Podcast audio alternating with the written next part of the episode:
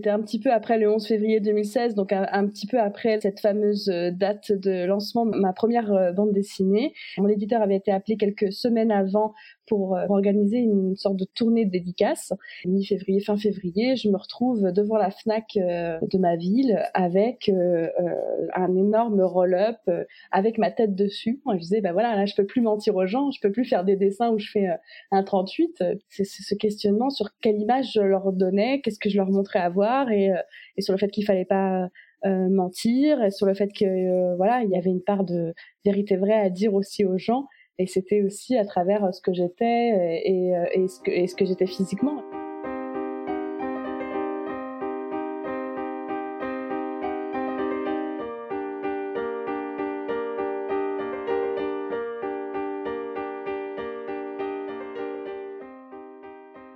Le poids, on le porte d'abord physiquement.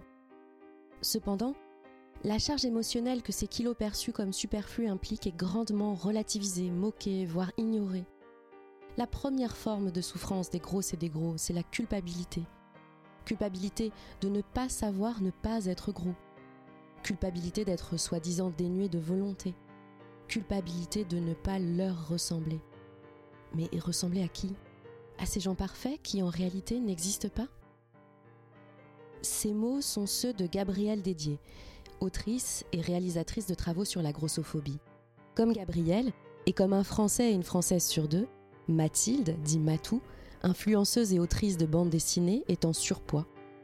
Une réalité qui lui a explosé au visage un jour qu'elle allait dédicacer son premier livre. De cette prise de conscience, elle a décidé de faire un combat et de changer son regard sur elle-même. Je suis Caroline Langlois et vous écoutez ce jour-là un podcast de Psychologie Magazine.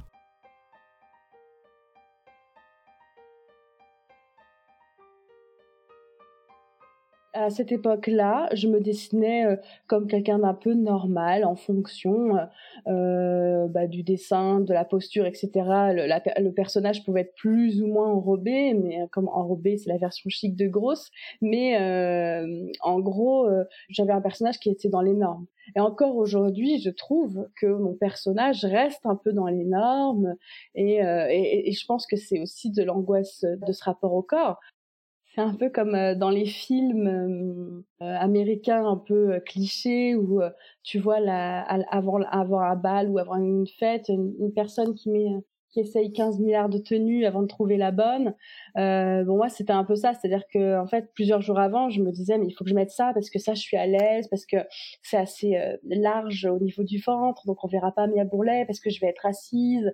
Donc j'essayais plein de tenues pour au final mettre presque à chaque dédicace la même tenue parce que bah, j'ai pas 36 000 tenues noires où je suis à peu près à l'aise, où je me sentais bien et qui en même temps faisait un peu, euh, faisait pas euh, pilou du dimanche quoi j'ai acheté beaucoup de robes à ce moment-là hein, sur euh, sur des sites euh, en ligne euh, à ma taille. De fait, sur les magasins en vrai, je, physique, je trouve rarement à ma taille. Donc voilà, donc j'ai commencé aussi à me dire mais c'est encore pas possible, j'arrive pas à trouver des choses jolies, bien à me mettre. Donc c'était vraiment voilà cette idée du des vêtements et puis après il fallait que j'apprenne un peu à me maquiller, à me coiffer. Voilà, j'étais toujours un peu dans l'angoisse, à mettre toujours, toujours rouge à lèvres, j'avais peur qu'il y en ait sur mes dents. Voilà, toutes ces petites angoisses là classique hein, de toute personne qui, euh, avant un rendez-vous, un entretien, etc., et qui, moi, me mettait dans des états où j'avais mal au ventre, j'avais hyper peur, etc. Moi, quand j'étais petite, à la différence de beaucoup de personnes qui vont témoigner sur la grossophobie actuellement ou sur des enfances difficiles, moi, je n'ai pas été grosse, euh, j'ai pas souffert euh, de, de rendez-vous chez une, chez un diététicien ou un médecin. J'ai pas fait de régime à 10 ans, euh, voilà. Moi, j'ai été très un enfant normal, voire pas gros spécialement. J'ai commencé un peu à grossir au lycée voilà où je devais faire un, petit 40. Euh, je, je, je, pense pas que je pouvais rentrer dans la catégorie des, des enfants gros. Par contre, j'ai eu un regard de mes parents assez exigeant euh, sur euh, sur mon corps. Euh, et j'ai eu des remarques parce que mes parents, ma mère était médecin, mon père était euh, prof de SVT. C'était deux scientifiques à la maison qui étaient bien un peu euh, scientifisés, ça se dit pas du tout, mais en tout cas avoir un, rapport à tout ce qui se passait dans nos vies, voilà, appliqué à la génétique, etc. Et donc, bah voilà, mes parents, mon père m'avait dit un jour, bon bah voilà, a priori Mathilde, on est désolé, mais euh, tu, ben, tu as les gènes de ta mère euh, et euh, il, semblerait que voilà, tu, tu seras grosse quand tu, tu seras grande, parce que bon, à l'époque ma mère était grosse, enfin elle avait, elle était en surpoids. Et donc voilà, j'ai, eu cette espèce de sentence quand j'étais jeune, jeune petite ado, je veux dire, j'avais peut-être 10, 10, 12 ans. Et je pense que en fait c'était pas du tout quelque chose de volontairement méchant ou d'une sanction ou euh, de quoi que ce soit. Euh, je pense maintenant avec le recul que euh, c'était vraiment dû à leur éducation et puis surtout à ce, ce qu'on disait à l'époque sur le sur le poids. Je veux dire le être gros à l'époque, euh, c'était euh, voilà, c'était puis encore maintenant, hein, euh, voilà, c'était vu comme un, un problème important et ça voulait dire moins réussir sa vie, ça voulait dire voilà avoir des, des, difficultés, avoir des barrières, etc. Et n'importe quel parent souhaite que son enfant soit le plus heureux possible et puis ait le moins de soucis possible. Donc voilà, il fallait faire attention pour éviter que ben, j'en souffre plus tard à l'âge adulte.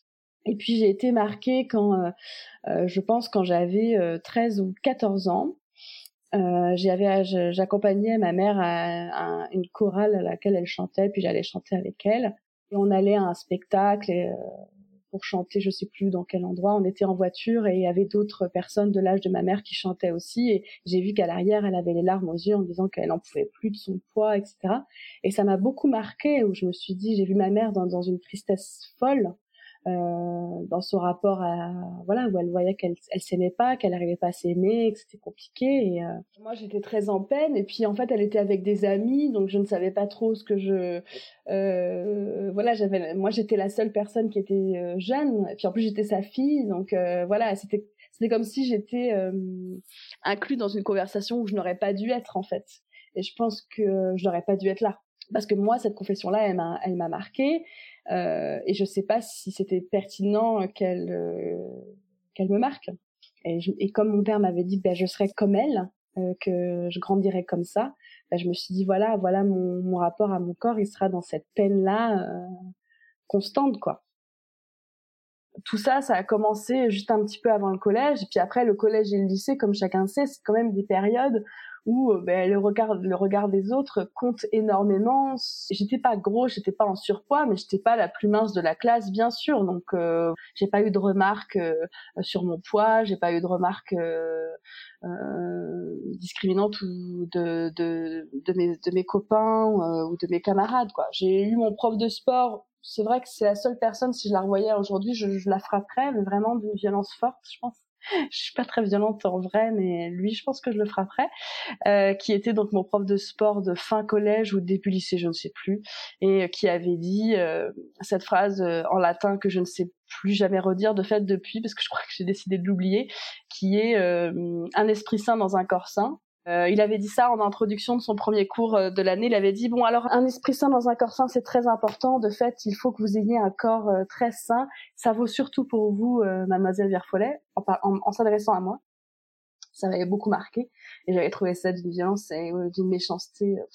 J'étais à l'époque où il y avait des connards qui se permettaient de dire ce genre de phrases devant tout le monde, à quelqu'un qui est adolescent et qui, qui, est en train de se construire. Bon voilà, c'était d'une débilité crasse. Alors après, moi, j'ai eu euh, des amoureux avec qui je suis restée un an, deux ans. Voilà, j'ai jamais été très souvent euh, célibataire. Euh, donc j'ai enchaîné les histoires amoureuses pendant mes études. Et en fait, j'ai été larguée par mon petit copain de l'époque. Et je me rappelle d'une remarque de ma mère qui se voulait très, encore une fois, qui se voulait pas méchante, mais qui m'avait dit peut-être que tu pourrais faire un régime, ça te ferait du bien, ça permettrait de te retrouver, euh, voilà, d'oublier un peu euh, ce type et tout, voilà. Et donc là, je me souviens de cet été où, euh, en fait, cet été-là où je travaillais dans une banque, où j'ai commencé à appliquer toutes les théories de ma mère sur les régimes qu'elle faisait elle depuis 20 ans, c'est-à-dire un mélange de Wet Watcher, de sachets protéinés, de tous les trucs pourris inimaginables, j'ai tout fait c'est là où je me dis, je suis rentrée dans ce, dans la spirale du régime à ce moment-là. Donc finalement assez tard, hein, parce que j'avais 22, 23 ans. Euh, et euh, après, j'ai pas, j'ai pas, j'en suis pas sortie avant, euh, voilà, une bonne quinzaine d'années. Et donc à chaque fois, je perdais hyper facilement euh, 10 kilos, 15 kilos, puis je reprenais 15 kilos, 20 kilos, toujours un peu plus, toujours un peu plus, qui qui fait qu'aujourd'hui, j'en suis arrivée à être grosse vraiment. Je suis l'exemple même, je suis la, la représentation de cette phrase qui dit euh, les régimes euh, referont grossir, c'est prouvé à 95% on t'explique qu'en fait, pour perdre du poids, ben, il faut ben, arrêter les goûters, faut arrêter les grignotages, on t'explique les protéines, on t'explique les glucides, on t'explique l'équilibre, etc., etc. Et puis, euh, et puis il y a plein de régimes aujourd'hui qui sont des jeux, hein, comme par exemple Wet Watcher où on compte des points. Euh, eh bien voilà, c'est, euh, c'est, je dirais, le régime de la bonne élève, c'est-à-dire si tu fais bien ce qu'on te dit de faire, tu vas perdre du poids, tu vas gagner, tu vas être, euh, voilà, dans la réussite. Et donc, euh, il y a ces émotions de privation quand même, de voilà, de, ben, il faut faire attention, etc. Tu es toujours en train de penser.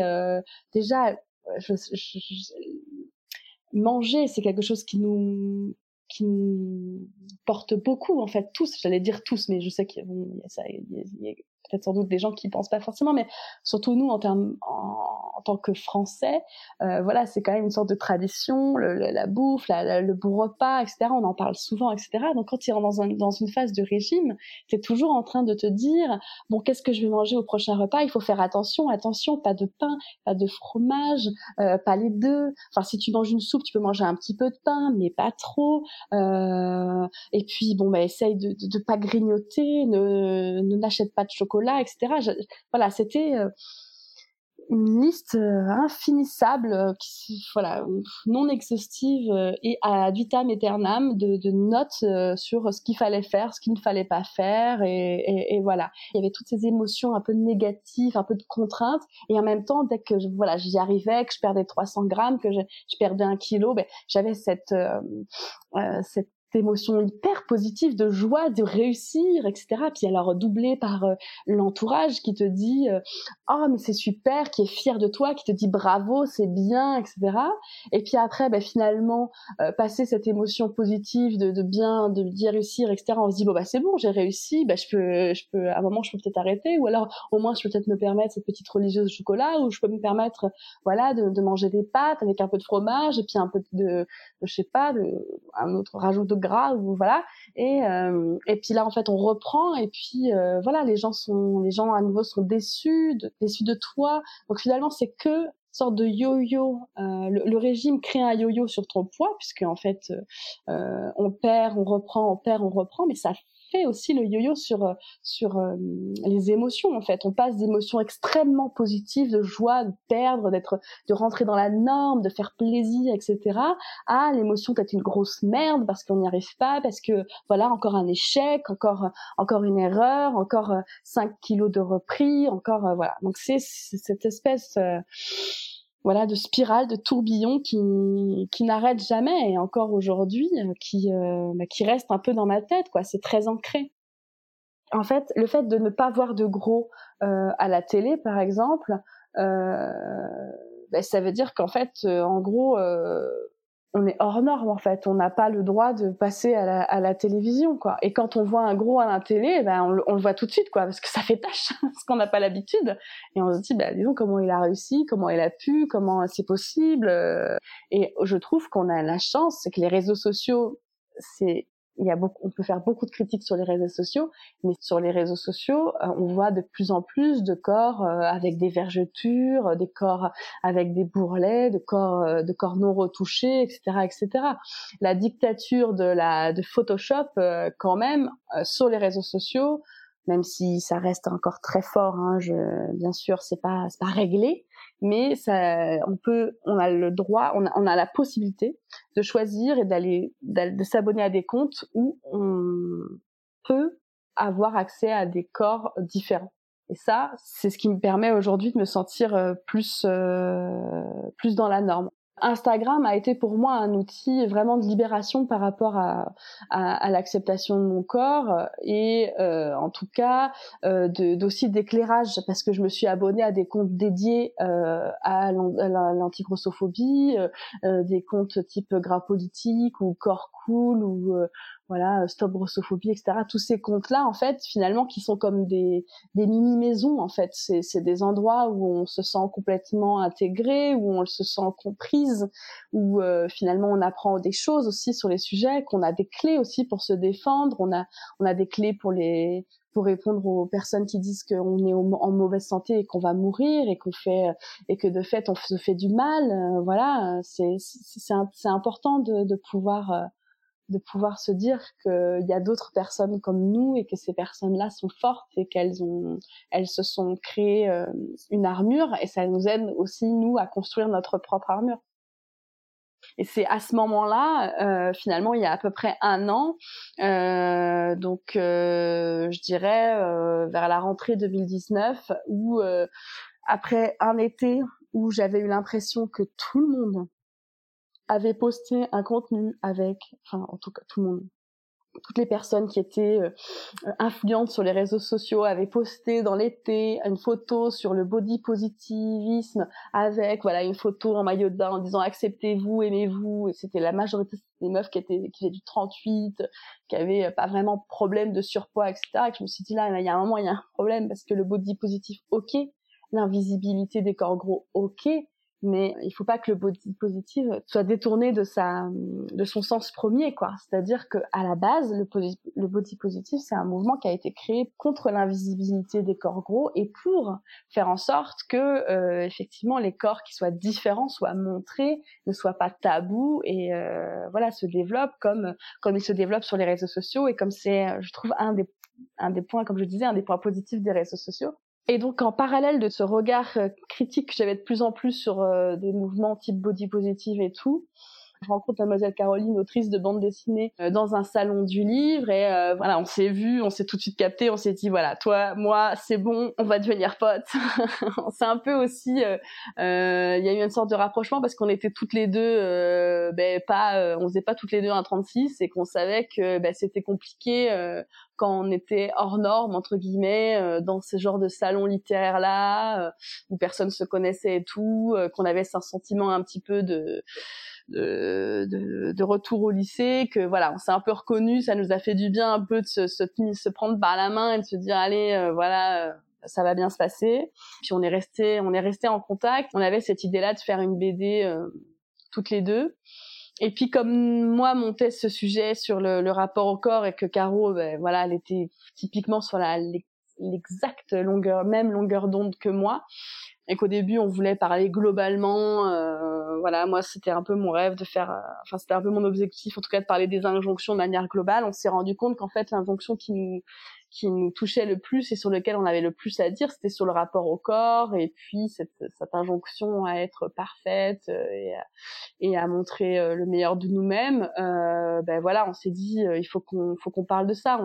En fait, finalement, en, on, on, parlait de tout et de rien et en fait, on se rendait compte en prenant, en relisant nos notes que toutes les notes qu'on tout ce qu'on avait écrit, toutes les petites anecdotes sur lesquelles on voulait parler, c'était que des anecdotes liées à notre rapport au corps les collants qui boulottaient, euh, les rapports au sport et au corps, le fait qu'on soit grosse et sportive, le fait qu'elle avait une remarque de sa prof de danse, le fait que moi j'avais une remarque au judo, le fait que euh, voilà on était mal dans nos corps, qu'on se sentait en échec, que c'était euh, que c'était quelque chose auquel on pensait tous les jours. Enfin, on se disait, on, sourit, on met des robes euh, colorées, on met du rouge à lèvres, on s'habille, on se coiffe, mais au final, euh, c'est quand même toujours présent, c'est cette espèce de nuage noir, de noirceur un peu, de ce côté un peu négatif de se dire, bah voilà, je suis quand même hors norme, tu peux faire ce que tu veux, tu peux cacher comme tu veux, tu peux flouter, euh, ça sera toujours là. Bon bah voilà, on l'avait toutes les deux, on avait ces mêmes émotions là le dessin me sert un peu de psychanalyse quelque part. Euh, il me sert à, aborder les sujets compliqués euh, ou difficiles pour moi ou qui me posent souci et d'essayer de les décortiquer et de dire voilà, c'est pas si grave. Et la sortie euh, finalement fin septembre, début octobre 2020, là, là il y a quelques mois, ça a été vraiment un marqueur très important et pour elle et pour moi parce que ça nous a permis de dire voilà, on a abordé ce sujet, on a abordé la grossophobie, donc voilà, Maintenant, c'est clair, c'est net, c'est précis. On est grosse. C'est pas facile tous les jours. On aimerait vous dire que voilà, que on s'aime, que tout va bien, que c'est vraiment génial euh, d'avoir 20 euh, kilos en trop. Mais en fait, non, on en souffre euh, comme la majorité des gens et on essaye de, on essaye de, de faire en sorte que de le vivre le mieux possible. Mais c'est pas facile tous les jours. Et voilà, je pense que je n'ai toujours pas réussi à m'aimer. Je ne sais pas si j'y arriverai un jour. Hein. Euh, voilà, moi, je, crois que je, m'aime plutôt quand je, quand je ferme les yeux ou euh, Enfin voilà, j'ai l'impression que je m'aime euh, un peu par erreur des fois ou parce que je me croise dans le regard et puis voilà, j'ai un angle qui fait que oh là là, euh, aujourd'hui ça va ou euh, voilà, je m'aime un peu par erreur quoi, tu vois, sur un, sur un malentendu, mais ça m'empêche pas d'être heureuse, d'avoir une d'avoir une vie pas dégueu, de, de de, de profiter de beaucoup de choses de la vie. je pensais que c'était quelque chose qui me gâchait la vie et je sens aujourd'hui qu'en fait je peux je, peux vraiment avoir les deux. Donc c'est à dire que je m'accepte pas mais j'accepte le fait que ça ne me rend pas malheureuse.